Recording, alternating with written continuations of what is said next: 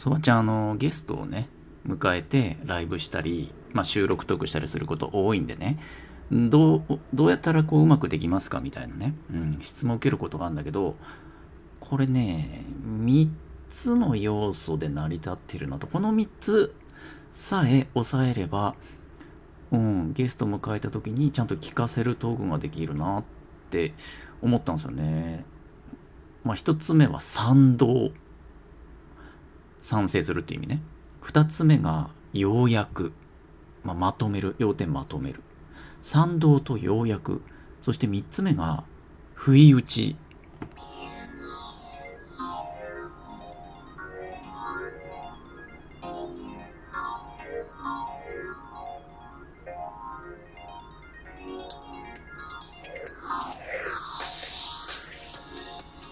そう、この賛同、要約、不意打ちね。この3つがあれば、ゲストさんをね、うまく引き立てられるなって、そわちゃん自分でやってるのを思い返してみたらね、そうだった気がする。うん。あの、よくそういうね、質問とか相談される人のライブとかををね、うん、自分で何が悪いかって聞くと、こう、ただ会話してるだけで終わっちゃうとか、ゲストさんと、こう、普通にね、おしゃべりしてるだけで、まあ、ライブであればコメントを置いてきぼりにしちゃうとか、収録であれば、まあ、ただ雑談を取っただけみたいになっちゃうっていうのが多いみたいなんだけど、多分ね、それは、あの、舞台上で2人並んで話しちゃってんだよね。言ってみれば。2人とも演者で舞台に上がって。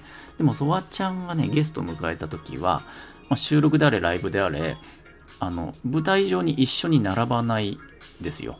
気持ちの中で。ソワちゃんは客席にいて、他のリスナーさん、コメント欄にいるリスナーさんと同じ目線で、客席にいる状態で、舞台上のゲストさんに話しかけてるようなイメージ。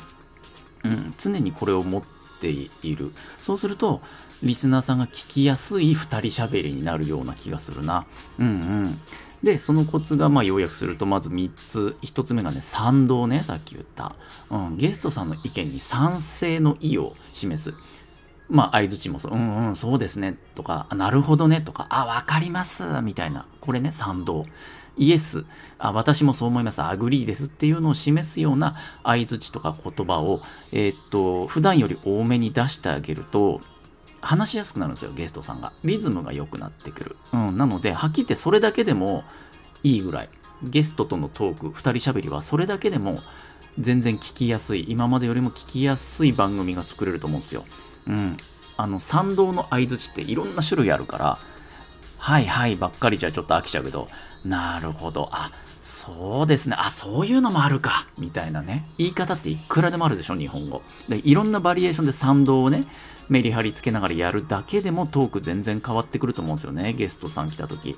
で、二つ目がね、ようやくね、うん、賛同だけだと、さすがにゲストさん疲れちゃうので、あのゲストさんが話が一旦途切れたなって思ったら、つまりこういうことですよねってその話をまとめてあげる。うん。できれば一言で短くね。うん。要約だから長く喋っちゃったら意味ないんでね。なるべく短めに、あ、なるほど、それは青天の霹靂ってやつですね。みたいなね、感じとか、短めの言葉でなるべくまとめてあげると、今度向こうがね、 agree してくれるんですよ。あそういうことですよそうそう。で、向こうが今度ね、賛同の意を表してくれて、そうすると、お互いの距離も縮まるし、単純にね、この会話のテンポというか、流れが非常に良くなるんですよ。引っかかりが少なくて。うん、だから賛同と要約。まあ、これだけでも、ゲストさん来た時のトークの運びはすごいね、良くなる。あの、聞いてる人が聞きやすくなると思う。これだけで。うん。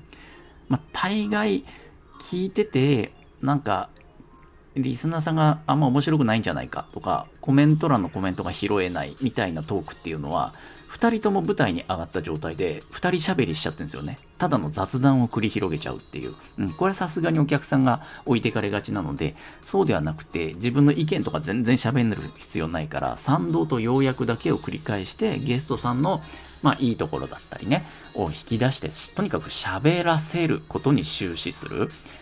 で、もう一個三つ目のコツが、不意打ちってさっき言ったんですよね。これ、不意打ちの問い、質問ですね。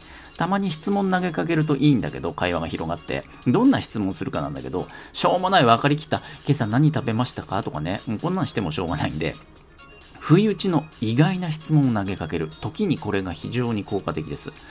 基本的には賛同と要約で、まあ、相手を気持ちよくトークをどんどんリズムよく進ませていく中で、たまにこうアクセントとしてね、味変として、うん。まあ、ところで、どんな下着履いてるんですか？とかね。うん、うん。突然の不意打ちの質問ね。うん。とか、えっ、ー、と、それまでは全然仕事の話してたのに、急に家族の話題に振って、そういえば兄弟、ご兄弟っていましたっけ？みたいなね。あ、弟さん、弟さん何やってんですか？みたいな。急に矛先を変える。これね、不意打ちの質問すると、まあ、単純に聞いてる人がまず、お、リズムが変わったな、味変したなって感じで、飽きさせないんですよ、聞いてる人。で、それプラス、ゲストさんも、そういうね、突然のね、方向転換した質問を繰り出されると、あのー、本音が出やすい。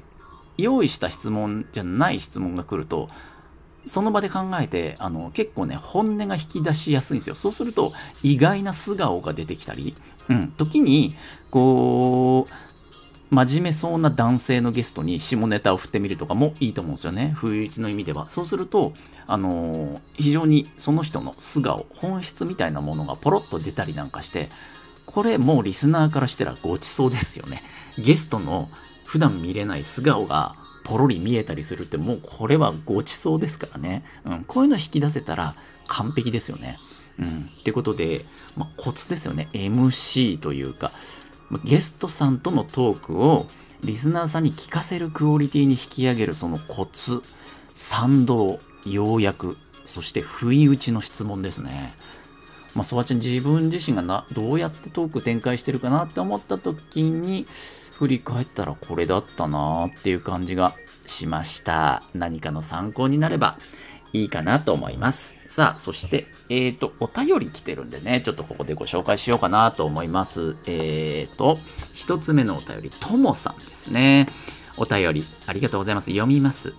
え、そっち？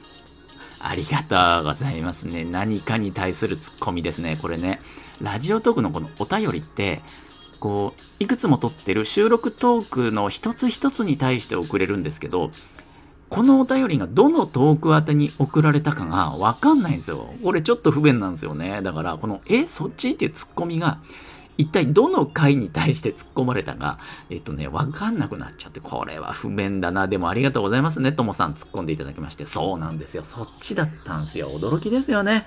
つって、つって。えー、続いて、山達さん。ありがとうございます。お便り読みます。そわちゃんこんにちは。先日はライブ配信で煽ってごめんなさい。以前から収録トークなど拝聴しております。ま、えー、たまたま拝聴した回で少し怖い印象が残っていたらしく悪い癖で調子に乗りました。謝罪初心者向けのハウツー配信やトーカー企画などアクティブな活動をされていて、ラジオにかける熱き闘志を感じます。これからアーカイブも少しずつ拝聴し、勉強したいと思います。ではでは。山達さん、ありがとうございます。少し怖い印象が残っていた。ソワちゃんがそんな収録配信ありましたかね？あったかな？記憶にないけど、あったとしたらごめんなさいね。あの、ライブでね、コメントいろいろいただいたけど、全然いいですよ。もう煽っていただいてもね。もうだ、大体のコメント、ソワちゃんオールオッケーですからね。もう、はい、大丈夫です。えー、多少の嵐気味の荒いコメントから下ネタまでも大体、あの、かわせますから。どうぞ遠慮なく、遠慮なくいじってきてください。ありがとうございますね。えー、そして3通目。あ、先輩と後輩さんからですね、ライブのお礼ですということで、えー、ギフト、バラの花、紫のバラ。いいですね。ガラスの仮面ですね。あと、美味しい棒をね、4本もくれました。ありがとうございます。大量にギフトいただいちゃってね、大事に食べますよ。えー、バラも飾ろうと思います。ありがとうございます。先輩と後輩さんね。